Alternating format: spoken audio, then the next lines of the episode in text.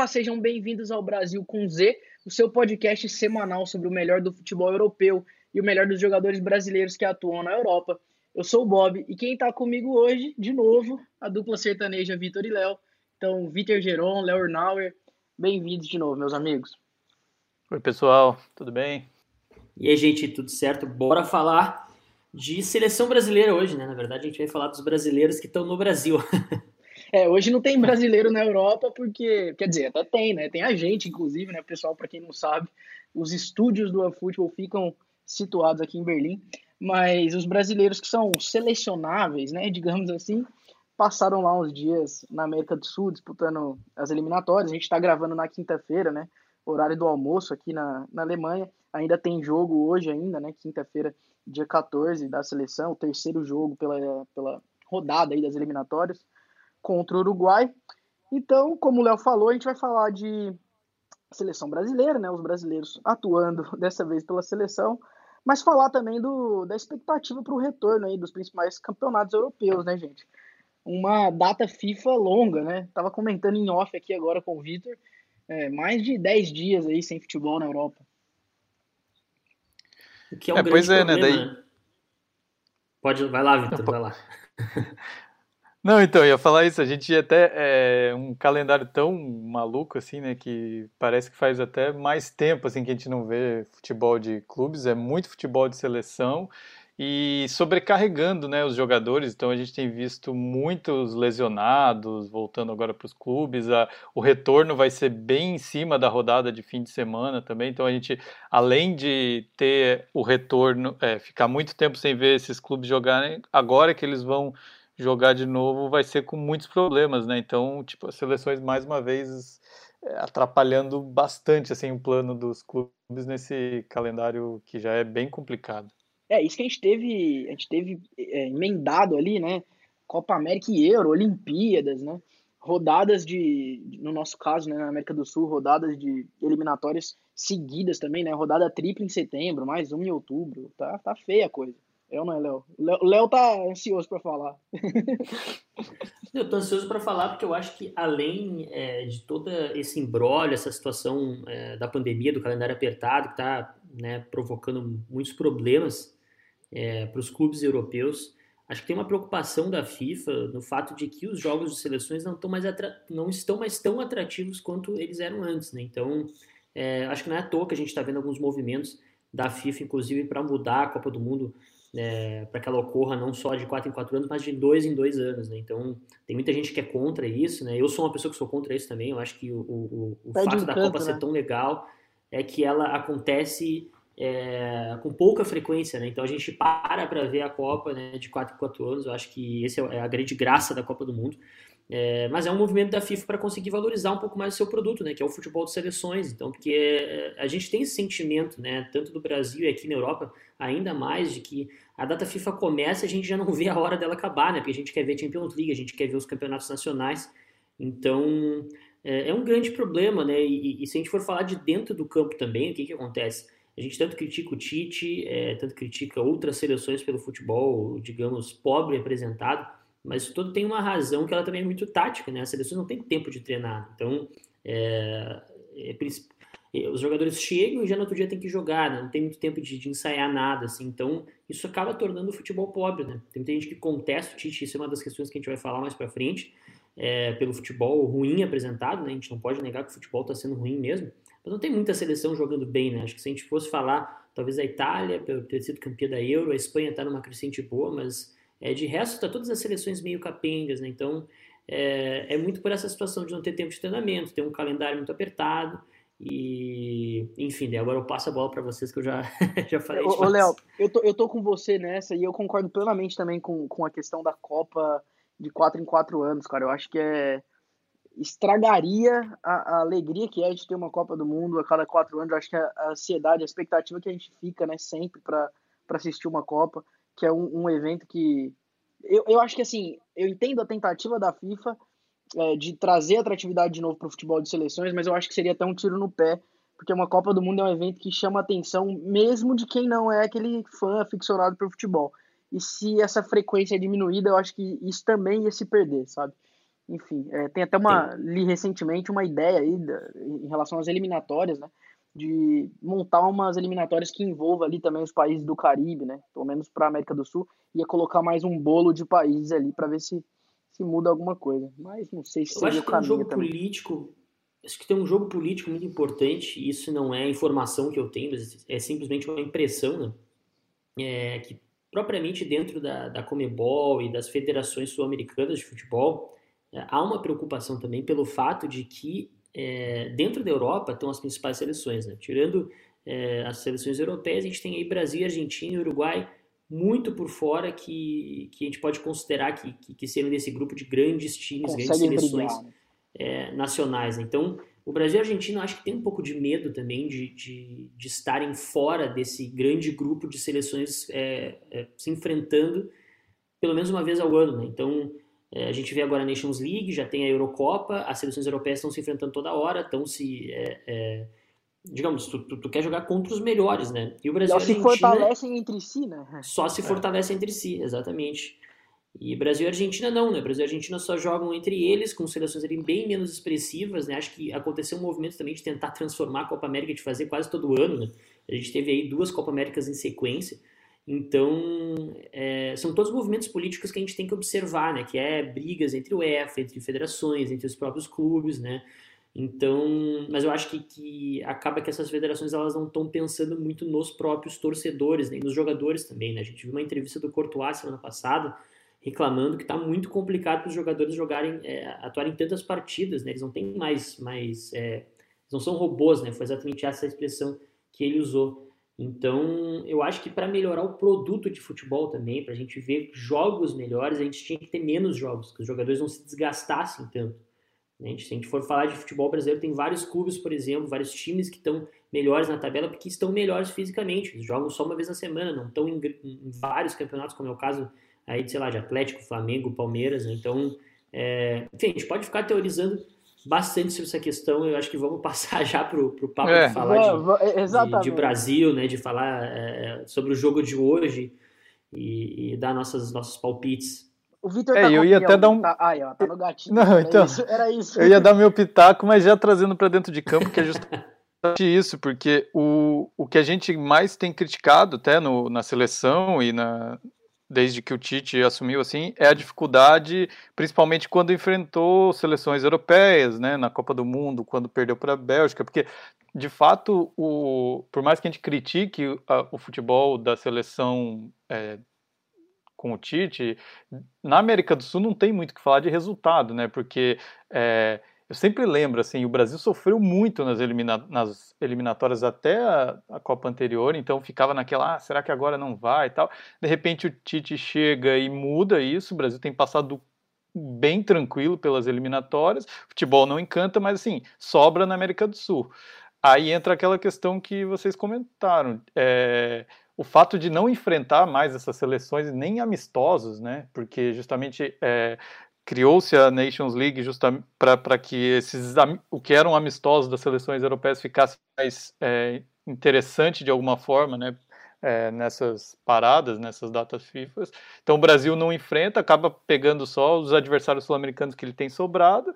É, a, a, Copa do Mundo acaba virando, sabe, que a gente fala muito aqui do PSG, né, que tem uma liga mais fraca e daí chega na Champions League tem poucos jogos ali para definir teu campeonato. É meio que a Copa do Mundo para o Brasil. Então ele fica ali jogando, tem a Argentina, que impõe um pouco mais de dificuldade, e de repente você tem que tenha três jogos na fase de grupos e tem que resolver tudo ali em dois, três jogos de mata-mata para sobreviver numa Copa do Mundo. É muito complicado, não tem como treinar, ao contrário do PSG, né, que os caras estão sempre juntos.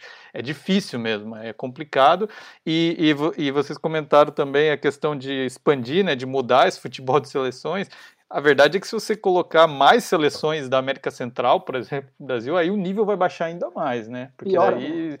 É, assim, além de não enfrentar, tipo, Colômbia, Uruguai, esses, que são seleções medianas, a gente pode dizer hoje, né, no cenário internacional, aí se começar a enfrentar as seleções do Caribe e tal, aí não precisa nem convocar os principais jogadores, seria um desastre, né? Não, e aí então, piora é... o calendário também, cara, isso daí é. seria uma catástrofe.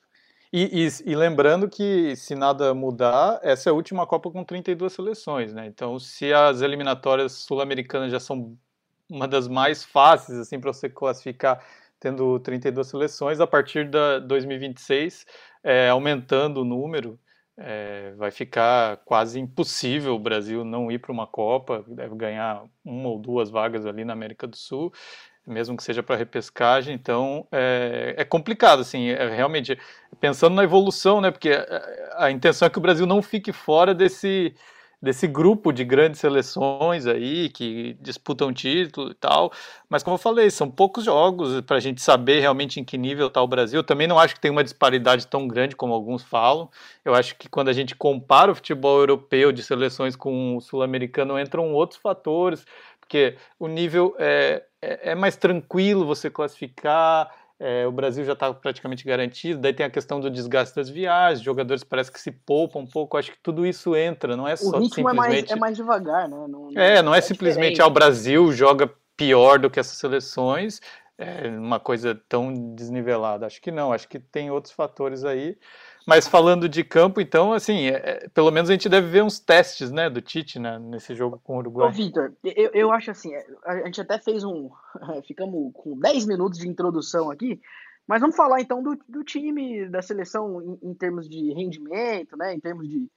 Falar dos brasileiros também, né, porque já que a gente está falando de seleção, vamos falar peça por peça. É, antes, né, mais um prelúdio aí, só queria comentar que a gente está aqui, né, ponderando, pensando a respeito da dificuldade da, da, das seleções sul-americanas, dessa disparidade, né? Mas pensando na seleção brasileira é, e no, no, que vem rendendo nas eliminatórias, é o que, o que vocês comentaram ali no comecinho, né? O Brasil tá nadando de braçada, é, tá invicto ainda, né? Ganhou as nove primeiras, empatou agora a última é, contra a Colômbia, e a gente até estava comentando aqui antes que o Brasil tem grandes chances de bater o recorde histórico da Argentina na, nas eliminatórias, é, a Argentina fez pra, nas eliminatórias para a Copa de 2002 43 pontos nos mesmos 18 jogos. Né? Então, faltando oito jogos aí para o Brasil, né, que tem um a menos, 24 pontos em disputa, o Brasil pode chegar a 54. É, a gente ainda está comentando muito sobre estar ou não estar classificado, né? matematicamente não está. Se eu não me engano, não tem chance ainda é, de estar tá até o fim dessa rodada, mas impossível ficar de fora, né, Léo? Não, tá garantido, né?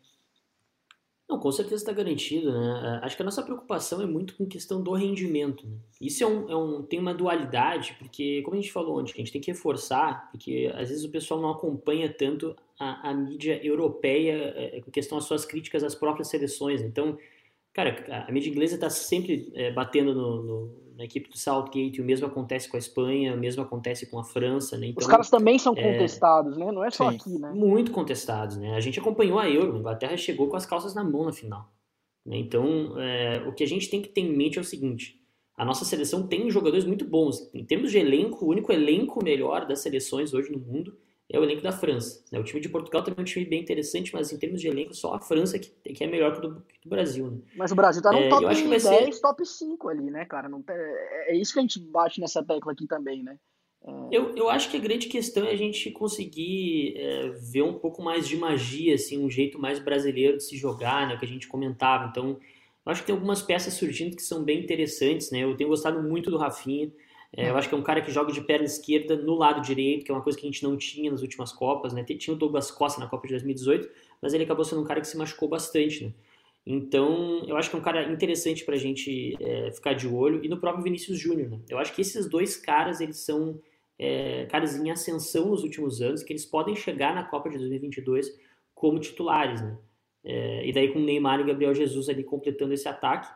Então, é, eu, eu, gostaria de ver eles como titulares, né? Eu acho que principalmente o Vinícius Júnior. E vocês? Ô, ô Vitor, o Rafinha, é, a gente viu agora, né, nesses dois últimos jogos, a seleção bem abaixo, né? Apesar, é, sempre se justificou com os números, né? Muita gente, foi até o que eu falei aqui, muita gente reclamava do Tite, né? O Tite não tem como negar que, mesmo com essa campanha em números muito boa, continua contestado. E aí, é, pelo menos dessa vez, dentro de campo, eu acho que eu assisti as piores partidas da seleção. É, fez um primeiro tempo contra a Venezuela muito ruim, muito apático. É, uma coisa que me chamou a atenção, e aí tem até a ver com, com algo que vocês comentaram aí. Parece que os jogadores vêm num ritmo mais baixo, sabe, para jogar eliminatório. É. Então, o Brasil tomou o gol da Venezuela ali, que até é uma tragédia, né? Escorregão e tal. 40 minutos do primeiro tempo, precisando virar o jogo, e provavelmente ia, né? Porque a Venezuela também, último colocado, enfim. Mas, cara, o Brasil ia bater um lateral, o Danilo demorava dois minutos para pegar a bola, sabe? Você, não é que tem que sair correndo, não, não, é que assim, para ganhar tem que ser no desespero. Mas, pô, os caras parecia que tava meio. Mas aí o Rafinha entrou e mudou o jogo, que é o que o Léo falou. É...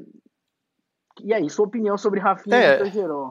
Não, então, eu ia falar que é, eu acho que é justamente um espírito diferente, né, na seleção. O Rafinha... É... Entrou com vontade, né? Exato, é um cara que já tem um estilo de jogo bem mais agressivo, a gente pode dizer, de ir para cima e tal. E ele tem que mostrar serviço, porque é um cara que não, não tinha tido oportunidades ainda. Se você pensar é, que não, não tem muito em disputa aí para o Brasil até a Copa, né? A verdade é que o está é, tá classificado, como a gente já disse, e, e, o ano que vem vai passar muito rápido, apesar da Copa ser só, no, só em dezembro, né? É, terminar em dezembro.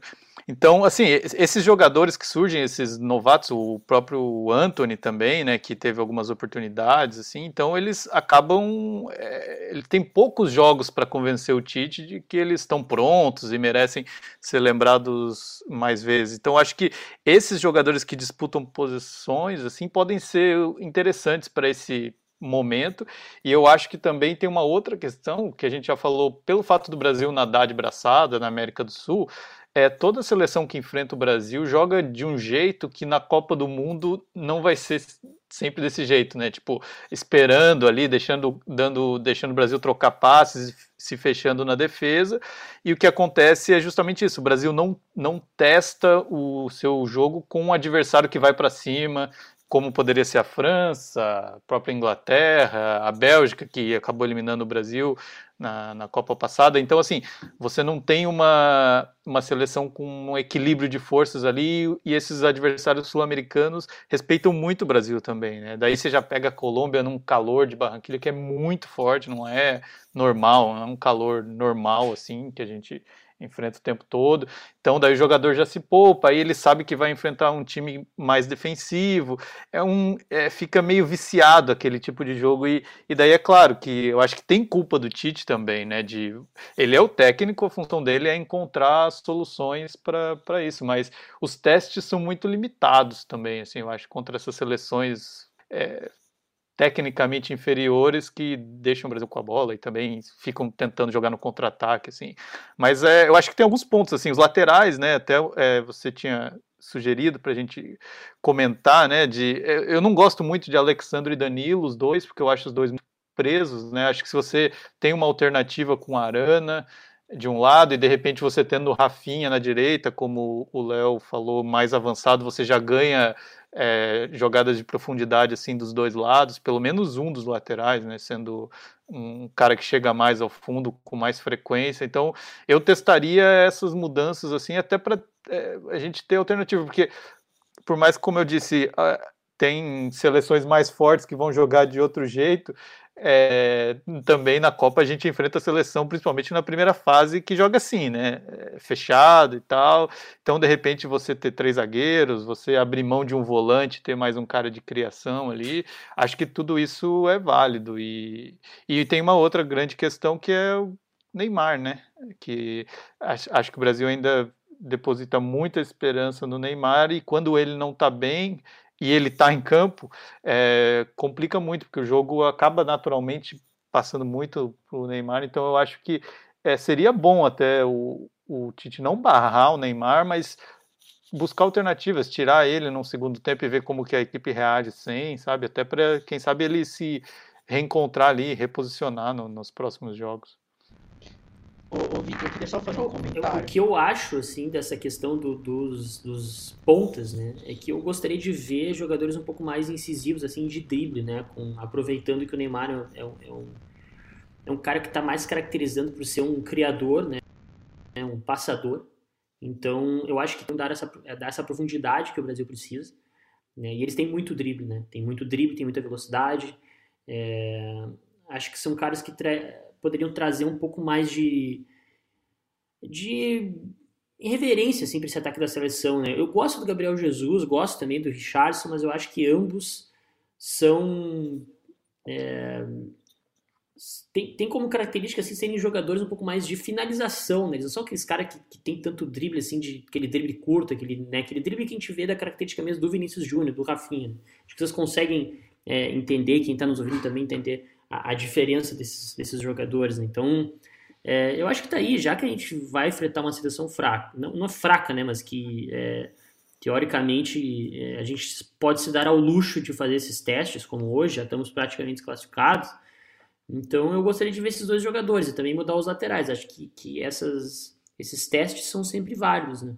Cara, é, eu até queria falar em relação a isso, né? É, em relação a, aos laterais, na verdade, a gente tá falando de todos esses testes, né? Do Tite, enfim. E o que me incomoda nessa seleção, e que eu acho que tá com os dias contados, são os dois laterais.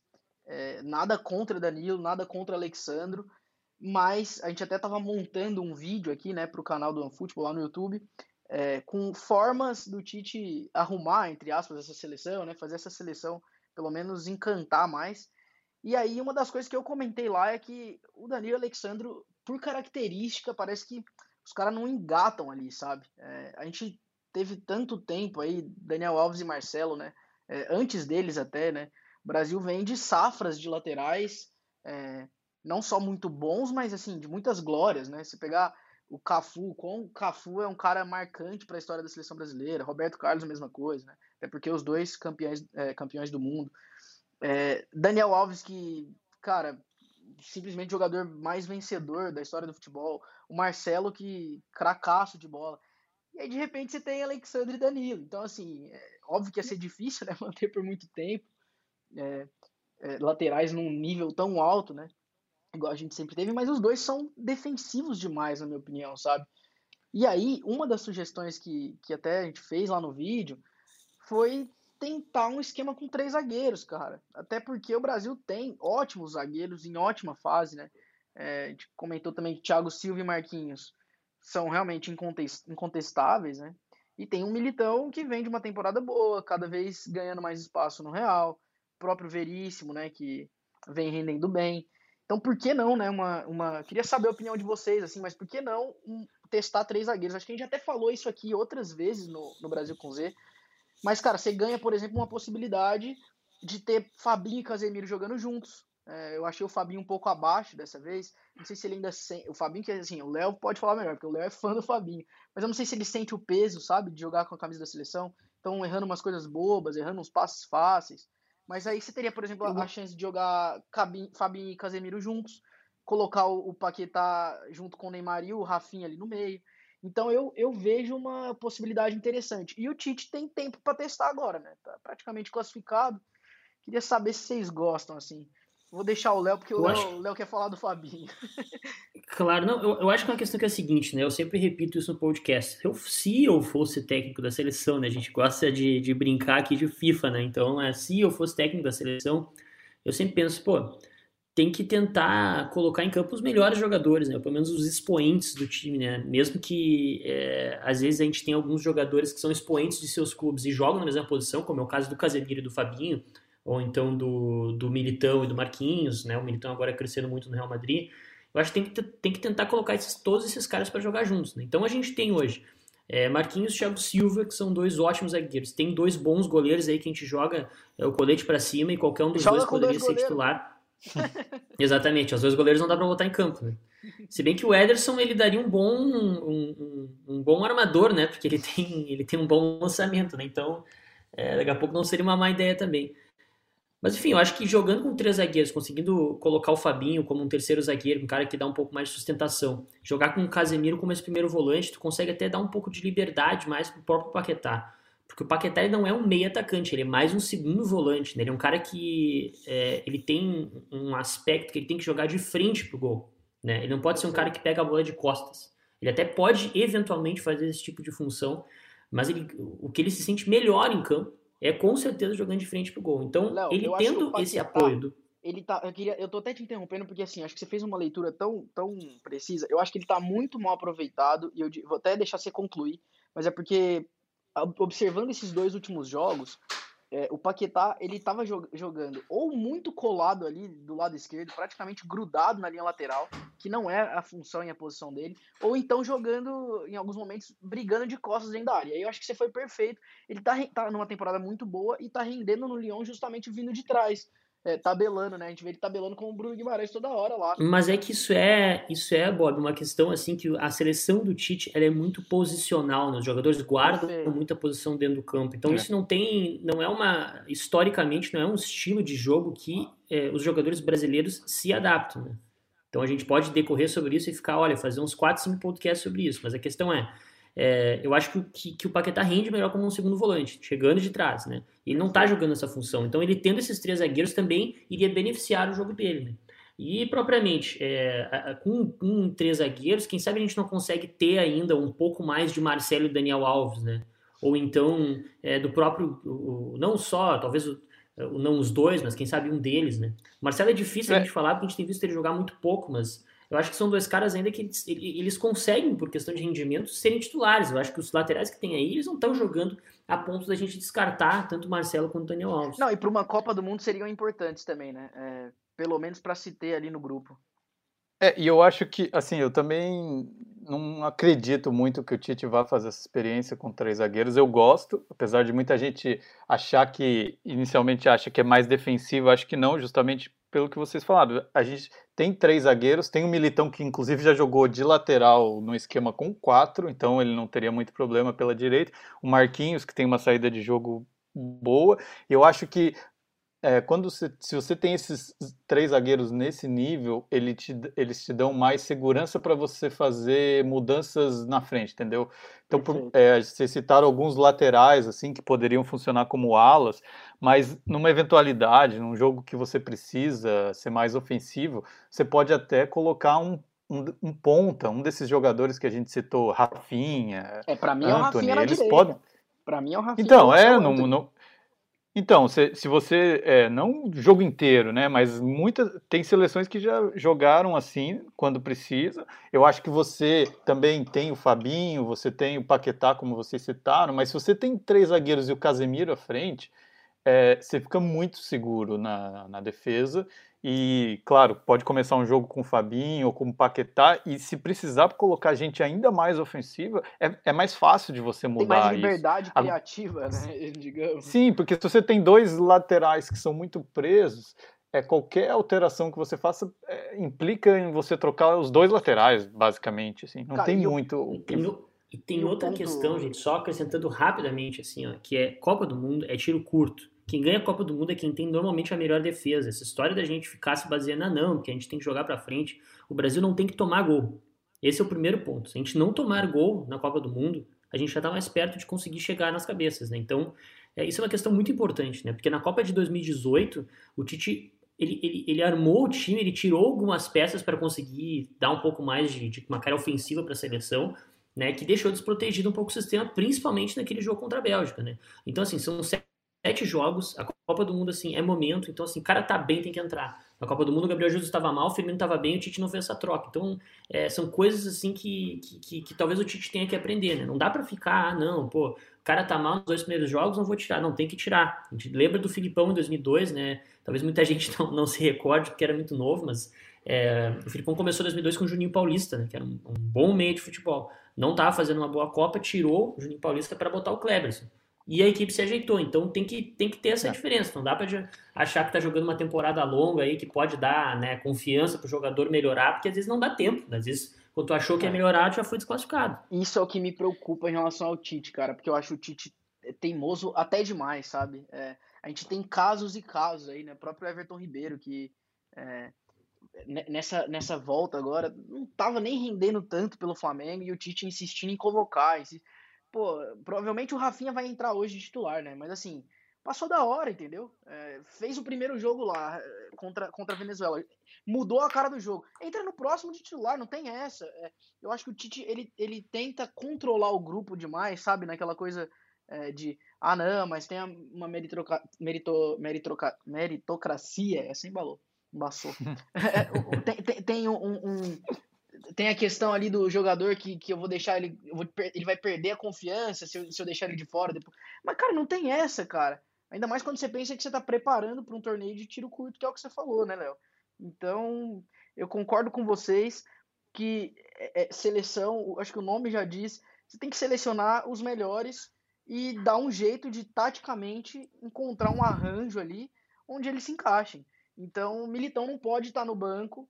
É, não estou nem falando que o Militão é um deus da zaga, não é isso, mas o Militão não pode estar no banco. Eu acho que o Fabinho, por exemplo, não pode estar no banco e o Alexandre e o Danilo jogando, sabe? É, de novo, nada contra o Alexandre e o Danilo, mas tem, tem gente melhor e tem gente que entrega mais. Então. É ou não é? É, não, falou tudo. Não. aquele silêncio assim, né? Só não falei o meritocracia, agora saiu aqui. Não, eu concordo aí. E o que o só complementando, porque o Léo falou, Copa do Mundo é bem isso assim, você não precisa achar um time que vai ganhar um campeonato de pontos corridos, sabe? Às vezes você tem uma peça ali que encaixa e os outros times não conseguem achar uma resolução para aquele teu esquema ali naqueles jogos, é o bastante para você ganhar. Como ele bem citou 2002, surgiu um Kleberson lá que ninguém conhecia naquela época, e no, eu falo os times europeus, né? E ele, até entender como ele funcionaria ali no Brasil, era tarde. O Brasil foi campeão, ele jogou muito, depois até a sequência da carreira, né? Não confirmou, assim, a expectativa que criaram em torno do Kleberson, mas na, funcionou naquele momento, foi um fator surpresa, assim, uma mudança, e é justamente isso que eu desconfio um pouco. Ele é, é difícil dele mudar assim, né? É, ele é muito, ele mantém os caras para ter uma mudança. É, parece que depende da, tem que ele tem que provar muito assim cara, pro é, Tite. É, uma insistência, mudar. cara. É, o Fred, gente, pelo amor, por favor, assim, eu não sei se é, se é muita maldade minha, mas é, o Fred não é jogador para sabe, ser incontestável igual ele é na cabeça do Tite. É. O Fred não é nem jogador de seleção brasileira, com todo respeito, mas eu não entendo, assim, por que, que o Fred continua lá? Bom, Cara, aí eu vou ter que discordar de ti, né, Bob? A gente tá concordando bastante hoje no episódio, eu, eu vou ter que é discordar de ti. E não é nem pelo fato de que o, o, o pessoal que escuta bastante sabe que eu sou colorado, né? Então o Fred foi revelado pelo Inter, mas não é nem pelo fato de eu ser colorado. Eu acho que o Fred não é um, um jogador assim que a gente olha e encha os olhos, mas é, as opções que tem ali também já não são muito. são de caras que têm alguns problemas, né? Então é, eu, eu, acho que, que o pessoal que teve chance ali no meio-campo da seleção brasileira, no lugar onde o Fred está tá jogando, e que a gente esperava que pudessem é, corresponder, eles não corresponderam tanto. Né? A gente pode falar do Douglas Luiz, pode falar do Arthur, principalmente, né? pode falar do Bruno Guimarães. Né? E o Fred ele traz uma questão que é muito importante para o Tite, que ele tem um pouco mais de trabalho sem a bola. Né? Que todos esses jogadores não têm tanto. Eles são os caras é, que com a bola jogam talvez um pouco melhor, eles têm um pouco mais de destreza, né? Gosto dessa palavra, né? Eles têm um passe talvez melhor que o Fred, eles conseguem é, ter um pouco mais de drible, assim, mas o Fred ele dá ele uma flutua, sustentação. Ele, cara, é aquele cara que faz aquele trabalho sem a bola, assim, né? Se sacrifica pelo restante do time. Então, é, assim, eu sempre fico me questionando, porque, pô, ele é titular do Manchester United, né? É, então, se ele é titular do Manchester United, titular da seleção brasileira, é, acho que a gente não pode dizer que ele não merece estar ali, né? Não, o que, o que é, eu, eu acho que ter no grupo, né? Só, só, não, ô, Vitor, rapidinho, que eu vou, essa eu vou ter que. Pô, ele me chamou pra. não, não, meu, não, meu único ponto é só, na verdade, é, é, realmente, eu não acho que o Fred, se a gente pegar historicamente, seja um cara né, que tem bola suficiente para ser esse jogador de meio de campo da seleção brasileira concordo com o seu argumento de que, assim, é, quem teve chance ali não aproveitou tão bem, né? Enfim, você citou alguns aí. Eu só acho, e eu passei a ser um defensor dessa, dessa possibilidade, de que Fabinho e Casemiro podem sim jogar juntos. É, ainda mais para você, Léo, que, é, que é tão fã do Fabinho. Então eu acho que tem um, sabe, tem um espaço ali para os dois jogarem juntos. Eu gostaria de, de ver, se eu não me engano, o Tite nunca testou os dois jogando juntos. É, enfim. É, e principalmente pelos laterais, né? Que, como você disse, assim, a, a, minha questão também é nada contra o Fred, mas é justamente por esse esquema que ele adota, com dois laterais mais defensivos, tal. Daí ainda tem o Fred. A gente está considerando que o Casemiro é o titular, né? Como primeiro volante, assim.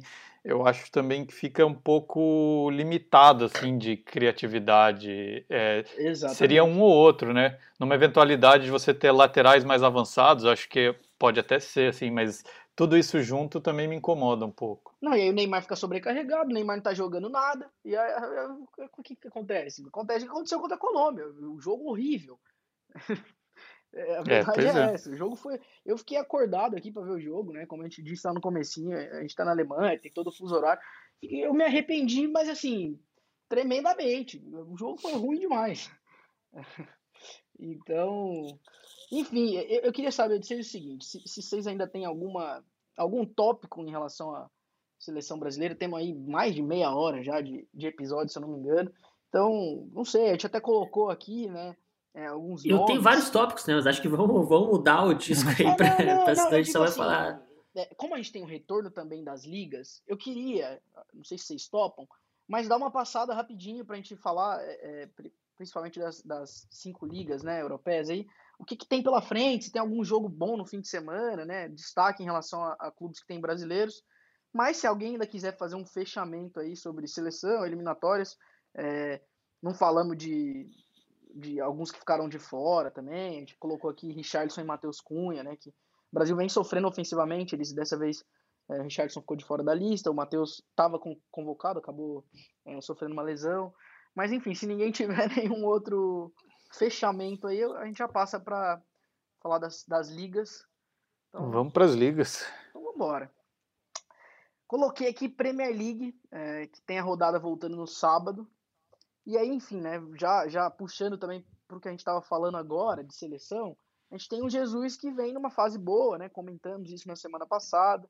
É, eu estou gostando do Jesus. É uma outra coisa que até falei que ia mudar de assunto, sair do tema seleção, mas não saí. eu, acho que o Tite precisava olhar com mais carinho para a forma como o Guardiola está utilizando Jesus. É, nesses dois jogos não vi o Jesus desempenhando aquele, aquela função de é, é, um cara que está jogando mais pelo lado, né, que dá profundidade. Muitas vezes vi ele junto com o Gabigol batendo cabeça ali dentro da área, não gostei. Mas o Léo já falou do Firmino, a gente sabe que toda vez que o Léo vem ele gosta de falar do, do Liverpool. Liverpool que tá bem na tabela. o Firmino tá se recuperando, Léo? como é que tá? Né? Porque assim, eu vi que o Firmino fez, tá voltando a fazer gol, né? Passou por uma seca aí, mas perdeu espaço, né? O Jota tá sendo titular. Qual o futuro de Firmino? Olha, acho que é difícil falar, né? Eu não sou um grande defensor do Firmino, não. Acho que ele que teve bom. um papel muito importante nas temporadas que o Liverpool ganhou a Champions e a, e a, e a Premier League, né? É, mas depois disso ele realmente decaiu bastante, né? Ele é um cara que ele parece um pouco aéreo no jogo de vez em quando, né? Então, é, assim, de todos os jogadores titulares do Liverpool, ele é com certeza o cara que eu menos. É, que, que, com certeza eu vou mais criticar, né? Porque ele tem feito apresentações bem abaixo mesmo. É, mas ele ainda é um cara importante, né? Acho que ele é um cara importante. Eu acho que o Jota, ele.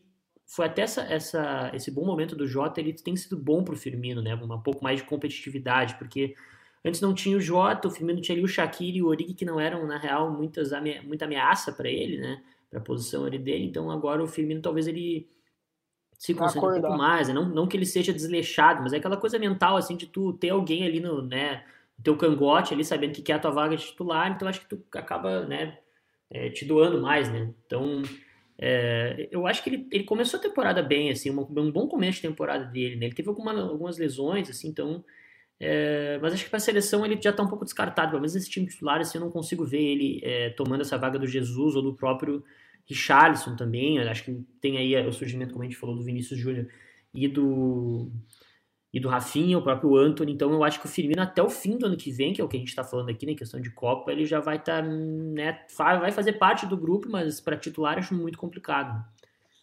É, o, o, Liverpool tá bem, né? É, eu acho que isso, assim como o fato do, do Jota tá numa crescente aí, né? Você comentou bem que é, concorrência nesse caso é sempre bom. O Liverpool está numa fase melhor, né? Estamos no início ainda do campeonato, mas é, melhor do que o que foi na temporada passada.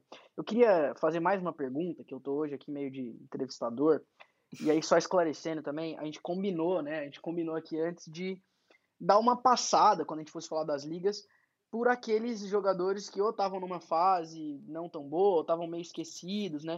Já que a gente ficou aí praticamente 10 dias sem, sem campeonatos na Europa, para a gente pensar nesse momento aí pós-data FIFA, em como que eles podem se reinventar aí, enfim. E aí tem muita gente que ainda fala do Lucas. Eu, sinceramente, não acompanho muito o Lucas lá no Tottenham. Tottenham também fazendo uma campanha bem modesta, né? Mais Médio. uma vez, bem, bem, bem Tottenham, né? Bem mediana ali. É. E muita gente ainda, ah, porque eu acho que o Lucas é o cara que mais foi considerado por todo mundo é, como o esquecido, o ignorado em relação à seleção brasileira. Sempre tem aquele que vira e fala assim, ah, mas não convoca o Lucas, né? É... é... Eu acho que já passou, né? Eu acho, eu sei, acho né? que já. Eu acho que fica um pouco na memória, né, do que o Lucas é, parecia ser. Então, acho que é justamente isso. Muita gente talvez não acompanhe tanto o Tottenham, né? O Lucas é, não, muitas vezes nem é titular, não até é, nos exato. últimos jogos ele foi mas é um jogador que, é, sim, é, é, um bom jogador, mas também não, não desenvolveu aquilo que a gente esperava, né? E daí eu acho que ele ficou para trás justamente o, esses nomes que o Léo citou, que estão bem à frente dele, pensando até em seleção, assim, né? Jogadores jovem que têm mais explosão. Rafinha, Lucas. Né? É, então, o, o Lucas é um jogador desse estilo. Mas é, não dá para comparar, né? Porque já está muito tempo lá no Tottenham, já teve até, já foi até mais importante para o Tottenham do que é hoje, eu acho. E, e acho que o momento realmente é mais para Rafinha, para Anthony, para Vinícius, esses mais jovens. E é só para falar de Premier League também, é, a gente tem que ver como que vai ser esse desenho, né, do Newcastle agora, o novo rico. O novo milionário. E tem papo, né, de brasileiros que podem vir a interessar aí, já falou de Coutinho, falaram, comentaram alguns outros nomes. É, a gente vê como que vai encaixar nessa Premier League, né, já tão disputada e tão milionário, né, com alguns super times. Aí agora entra o que pode vir a ser o mais primo mais rico aí do, dos times ingleses e talvez tenha brasileiro aí interessado também, né, eh, a ganhar uma grana num time que, que deve contratar muito em breve. É, a gente tem aquela comparação entre o Newcastle é, é, e os outros clubes, né, que foram comprados e a fortuna do sujeito lá, do cidadão, ela é assim absurdamente é maior, maior do que a de todos os outros. Assim. Então, Manchester City, Chelsea, PSG, perto agora do Newcastle, estão em outro patamar. O negócio é, é e o Newcastle que, que é o, é o, penúltimo colocado no momento, né? Não ganhou ainda na Premier League. É, para essa temporada não dá para imaginar nada pois diferente. É. Mas para a partir da temporada que vem, talvez a gente tenha novidades assim de brasileiros é, desses principais, né? Assim de seleção. Quem sabe. Quem sabe o próprio Rafinha, novo. né? Até porque a gente colocou aqui, o Rafinha. É, o Leeds até fez uma campanha razoável na temporada passada, mas talvez num clube maior, enfim, pudesse, sei lá, chamar mais é, atenção, deve... né? Faria sentido, né? Já está ali, já está adaptado, uma liga que já conhece, um, ele está no Leeds, né? Que é mais fácil você tirar, né? Do Leeds um jogador do que de um City, de um United e tal. É, então é, seria, é, acho que pode entrar aí na pauta do, é que semana milionário passada, do Newcastle. Semana passada o Léo tava, ele tava dando umas cravadas, assim. Ele tá, ah, porque eu acho que o. Quem que foi? O Coutinho? Não. Quem que ele falou que tinha a cara do Liverpool? Ele tava dando umas dessas, assim. E aí agora eu, eu, eu dei uma dessa pra ele também. Rafinha, eu tenho a memória tão ruim que eu nem lembro o que, que eu falei. Mas você lembra que você Mas... falou isso? Foi uns dois, eu acho. Não, lembro com certeza, com certeza lembro. Que tinha cara. Mas o Rafinha, o Rafinha tem cara pra mim que vai acabar no Tottenham. Né? Eu acho que nos outros times ele. É, os outros times não estão precisando tanto de é, de jogadores na posição dele, né, os grandes pelo menos ali do, da Premier League. O Liverpool até seria interessante, o problema é só que na posição onde o Rafinha joga, quem está jogando é o Salah, né? Então é difícil é. imaginar que o Liverpool contrataria o Rafinha para ser reserva. É, a não ser que o Salah saia, né? Porque o Salah está em processo de renovação de contrato, mas ainda não, não chegou a um acordo. É, eu, eu, vejo muito que o, que o Rafinha seria interessante no Tottenham. É... Ele gosta de dar. O que, que vocês acham aí? Mas é que faz todo sentido, né? O que eu tinha falado é que o Haaland é a cara do Manchester City e, e hoje, né, coincidentemente, ontem ou hoje surgiu informação de que o Mino Raiola, que é o empresário do Haaland, também empresário do Cristiano Ronaldo, daí do Delite, da Juventus e de vários outros craques, é, ele está se reunindo com a direção do Manchester City, né? É que pra daqui a pouco, né? é, Tentaram muito o City é, tá fazendo centroavante.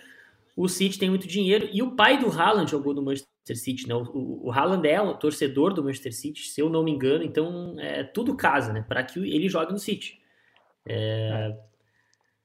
Bom, vamos fazer o seguinte. Mas daqui a pouco eu posso errar, mas é que é, é uma, um palpite que faz sentido, só estou tentando justificar aqui por que faz sentido. A gente vai. vai, vai Acho, seu... eu, eu também tinha falado, né, no episódio passado, que o Haaland poderia jogar no Liverpool, né? Afinal, o, o Liverpool também precisa do 9, né? Mas já é um desejo, o Liverpool né? ele não tem é um desejo, mas do Liverpool não tem tanta cara porque o Liverpool não costuma contratar esses super craques, né? Sempre um time que contrata um cara aí que tá, né, um potencial de craque. Não, não, nunca vi o Liverpool fazer uma super contratação assim de aquela que a gente chama de encher aeroporto, né?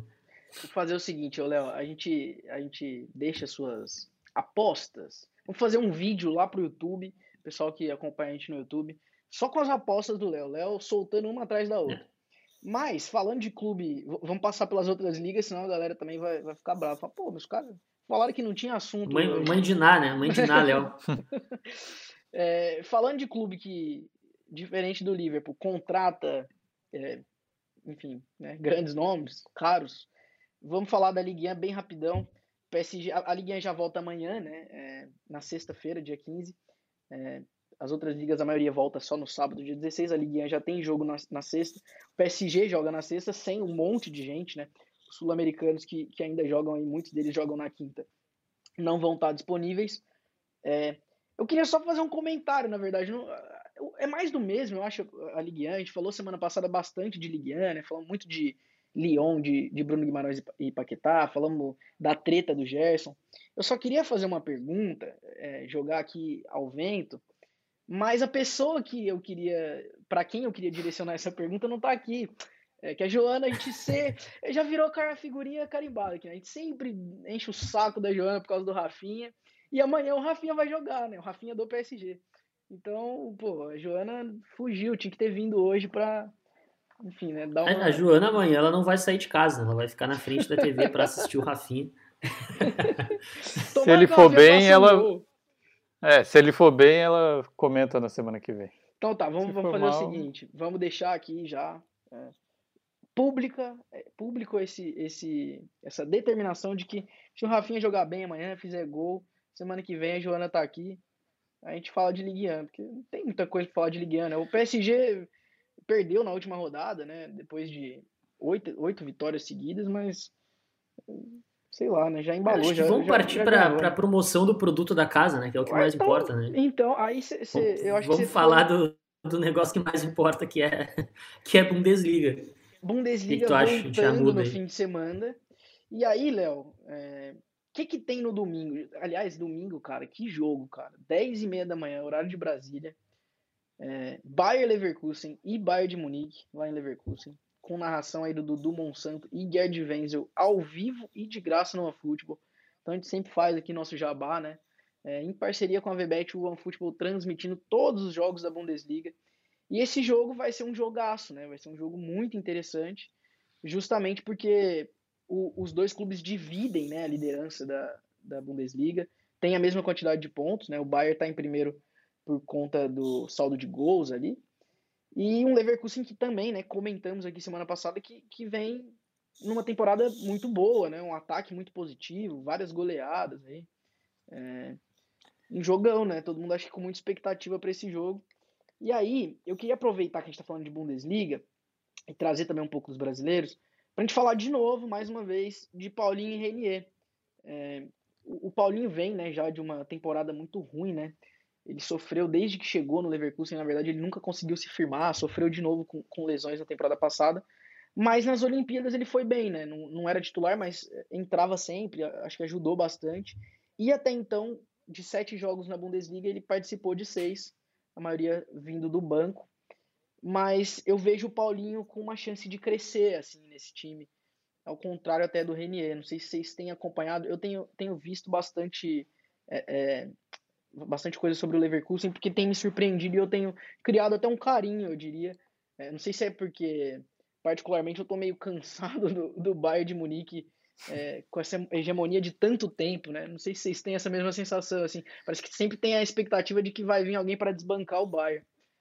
É, eu acho que eu... é bem, eu concordo, assim, tipo, o Paulinho realmente talvez tenha mais espaço ali no Leverkusen do que o Renier né, no, no Dortmund. Porque, até porque, eh, se a gente pensar, o Paulinho eh, foi um investimento do, do, do Bayer Leverkusen e ele teve essa lesão e tal, mas ele é um jogador do clube, né? O Renier está emprestado é, eh, para o Borussia Dortmund, é um, até um empréstimo um pouco estranho, assim, porque ele não foi muito aproveitado, teve troca de técnico, ele seguiu sem muito espaço num time que costuma apostar em jovens, né? E mesmo assim ele não se encontrou ali. É... Claro que tem, sempre a gente fala essa adaptação, a gente sabe bem, né? A adaptação Alemanha não é tão simples e acho que para os jogadores, assim, o próprio Renier, que já tinha jogado no Flamengo, ele vai para o Real Madrid, é, não, não chegou a ter muita chance assim, no, na equipe principal, mas essa mudança para a Alemanha, talvez um empréstimo de dois anos não, não tenha sido a ideal, assim, é, pra, pensando no, na sequência da carreira. Mas o, o Paulinho é não, não joga, né, Vitor? É, é então. É aquilo que você falou, a gente até um comparativo aqui. O Paulinho jogou seis jogos de sete até então, a maioria vindo do banco.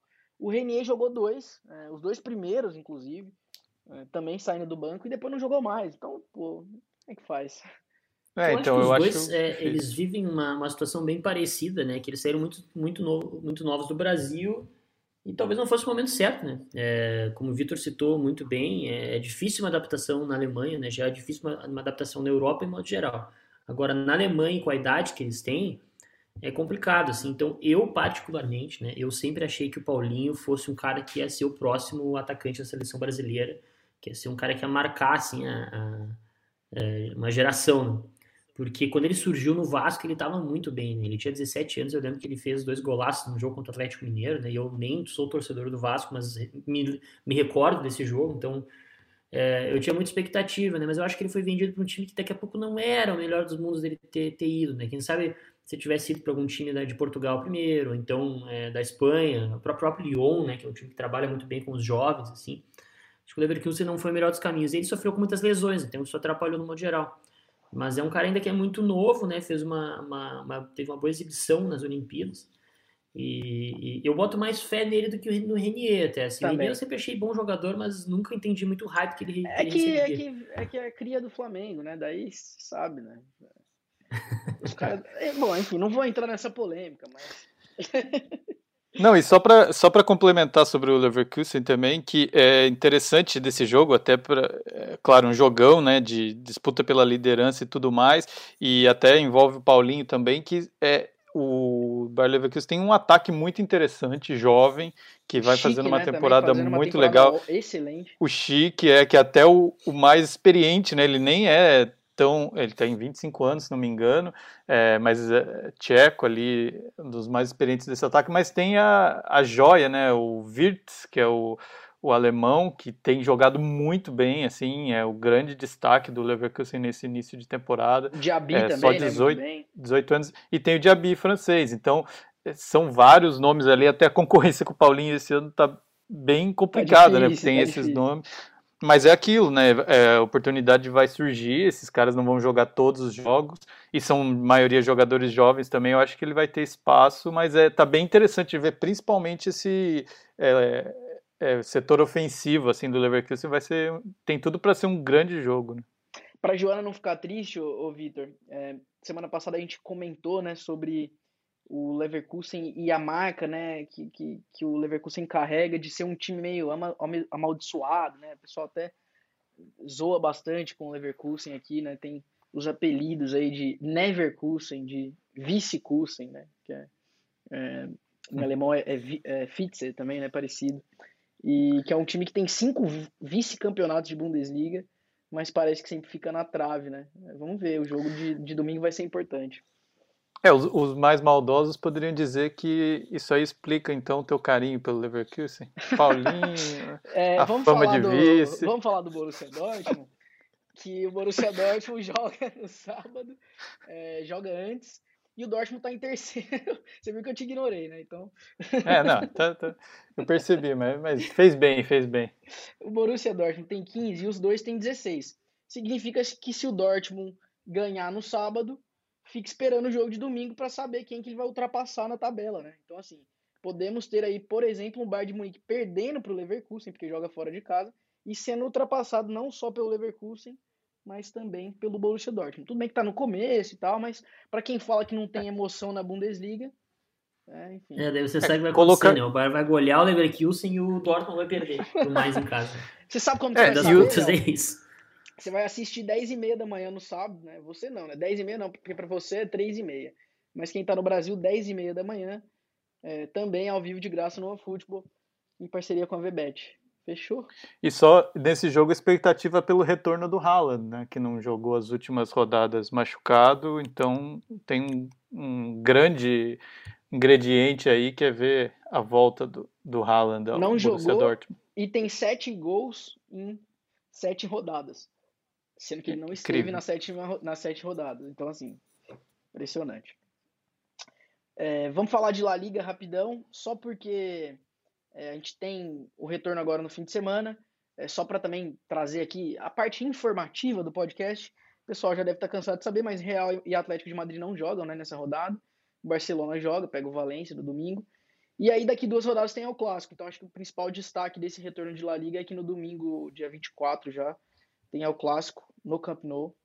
É, vamos ver né, se Barcelona nessa má fase que tá consegue se recuperar aí, né? Dois jogos importantes, o jogo com Valência também, né? Um jogo difícil. É, é porque o Barcelona ficou bem para trás, né? Então não pode mais perder ponto. É, tá no meio dessa reconstrução aí, mas imagina se você chegar para um clássico com um Real com mais resultados negativos. Pressionadíssimo. Aí, muito pressão. É. Tor- nesse, nessa aí de La Liga, enfim, de Barcelona, eu vou ficar com a torcida pelo Coutinho, né? Porque vocês estão entregando aí que eu só gosto dos clubes que tem cria da colina. Então, Coutinho até vem sendo titular. É, tomara que. Todo, eu acho que todo o Brasil com Z vem aqui falar: ah, tomara que o Coutinho retome a boa forma.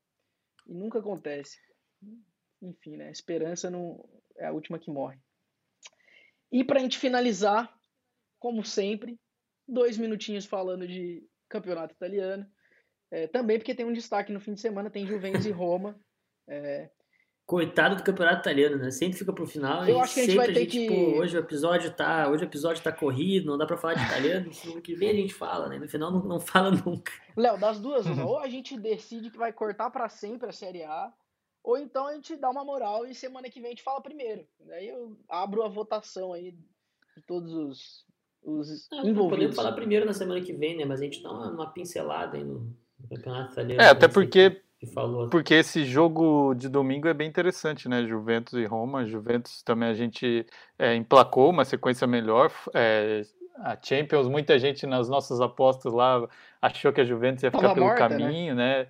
É, e de repente ganhou do, do Chelsea e tal. Então vamos ver se mantém né, essa recuperação aí da Juventus, mas acho que é um bom teste, assim, né? Jogando em casa contra a Roma vai ser interessante até para a gente entender o que vai ser dessa Juventus na sequência da Série A.